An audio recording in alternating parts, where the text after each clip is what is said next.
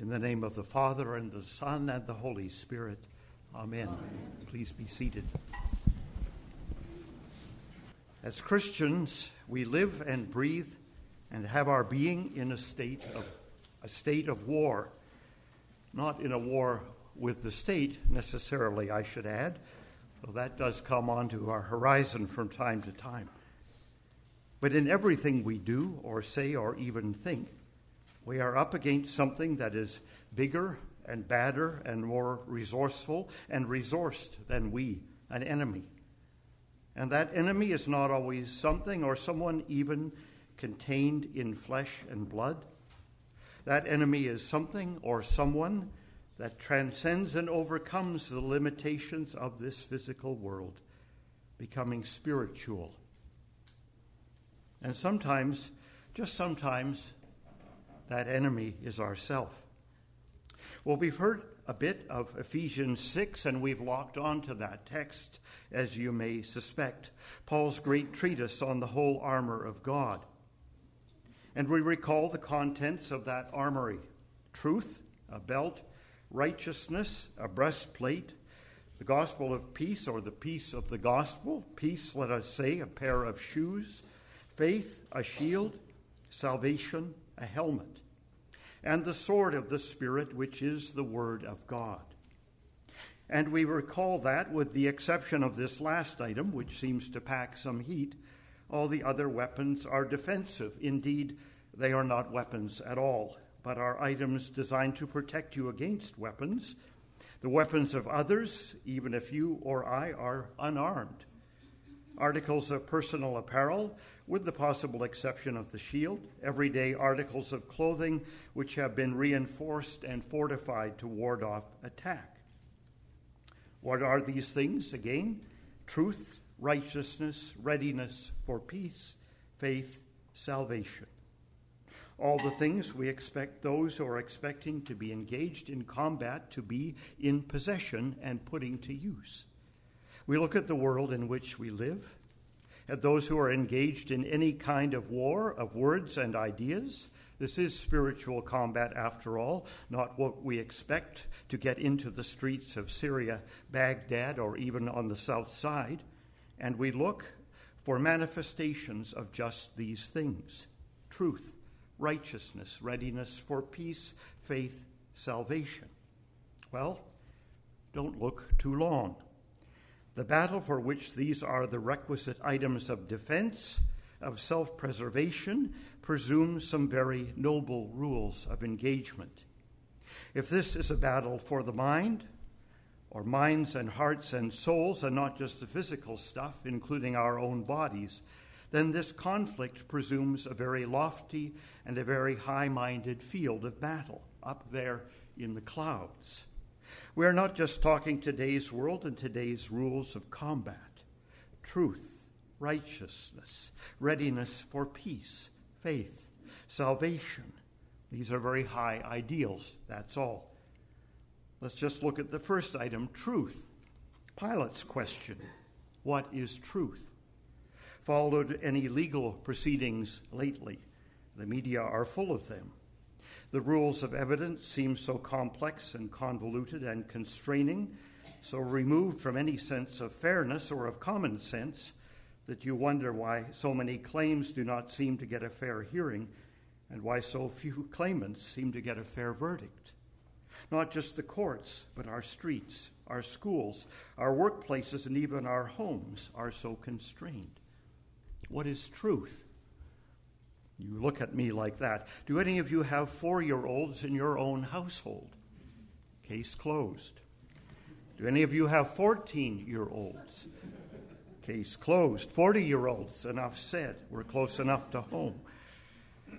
And while we may strive to make the family room and even the classroom a forum in which fairness and high-mindedness are so abundant that any conflict indeed can be resolved by simply applying the laws of reason to the data, when we step out into the real world, so-called, the workplace or the marketplace, to say nothing of those places where the structure of this world is really discovered and defined, our universities and colleges, our legislatures, local, regional, and federal, and yes, our courts of justice, I am abiding by the Constitution and keeping church and state properly separated.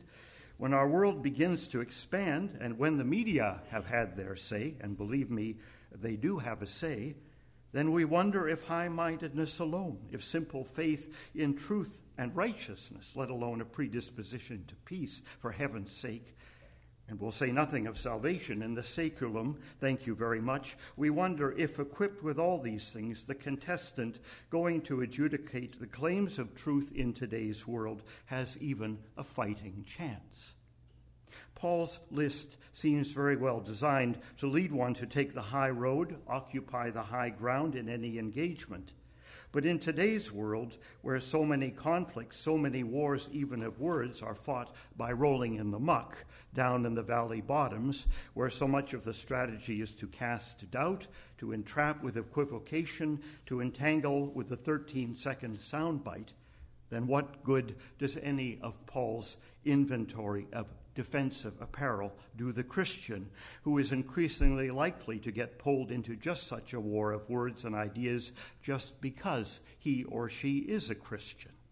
And not just in the courtroom or in the hearing room, but in the boardroom and the classroom, and yes, especially in the schoolroom. And we have not yet gotten to the one actual weapon with which Paul has equipped us, the sword of the Spirit, which is the Word of God. And we all know how far that will get us when the sword of the state, which the framers and the founders supposedly wielded, has so effectively sheared the sanctuary from the other spaces of public discourse in which these cases might be tried and these truth claims adjudicated fairly. So Christians do not seem to be set up for the quick and decisive victory which these words of St. Paul's might lead us to expect. But it depends. It depends on who are our adversaries. And Paul makes this quite clear. For we do not wrestle against flesh and blood. We aren't fighting one another. In other words, we aren't even fighting those who are fighting us. That doesn't mean, by the way, that we really are fighting flesh and blood, but the war is a war of words. Anything's fair in this loveless war, as long as you say it. Just don't do it.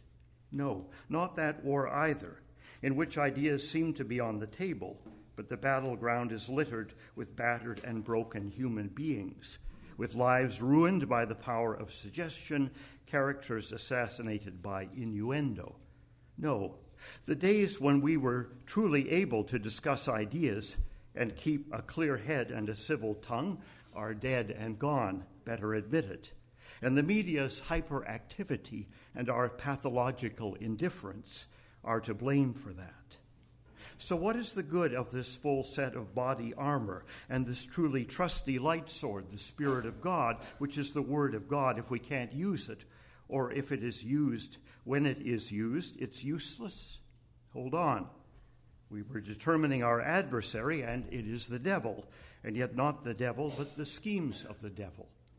We presume in all this that Paul is concerned with the devil's schemes used against us, the church, schemes put into the hands and hearts and minds of others, the world, and used against us. So our battle is with others, with our enemies, with those who are out to get us and to do their worst against us. What if the devil had no need of others to do us harm, real harm? What if the devil, no, the schemes of the devil, are just as susceptible of falling into hands, our own, and heads and minds and hearts, our own, that are exquisitely capable of doing us more harm than anyone else can do? What if we were our own enemies? Indeed, what if we were our own worst enemies? What if all this sartorial Kevlar and carbon fiber and ceramic, or rather its spiritual equivalent, is really designed to protect us against ourselves? Just a thought. Ourselves and our world against ourselves. Just a thought. If the Spirit of God, which is the Word of God, is our one weapon, our one hope against all the schemes of the adversary, and we better settle on that one here and now, then what in the world is getting in the way of you or I getting up an hour earlier every day, any day, and getting down on our knees and asking the Spirit of God to open for us, our hearts and minds, the Word of God? Just a question. I know that the church in today's world has some tough times ahead. Of that, I am absolutely sure. Why? Because it was ever thus. But I know that I don't need to know, to see, to be pointed to the adversary that faces us out there when I know, I do know, that the adversary has already done his work in here by robbing me of another hour with my Lord in his word. Perhaps spending that time with Fox or CNN, well, we won't go any further. Let's not get dispirited. Let's go back again and again to our source of power, of strength, and yes, of victory. Of celebrating a victory that has already at Golgotha been won. At Golgotha, on a cross stuck into the stone, scraping the sky with that cry of dereliction. At Golgotha, in an empty tomb, filling the sky with a cry of victory, and putting to flight the powers and principalities, and putting to nothing the devil and all his schemes. Are you an optimist or a pessimist? Bishop Leslie Newbigin was asked. I am neither, he replied. Jesus Christ is risen from the dead. Risen. The Lord is risen indeed, and he rules even now. But let us let him rule in here. Let us get up, go down on our knees, take out our daily offices, take out his word, meet him there, and go and be ready to face this world and to meet him there, wherever we will go, and be ready for we and he to work wonders in this, his world, ready or not. Amen.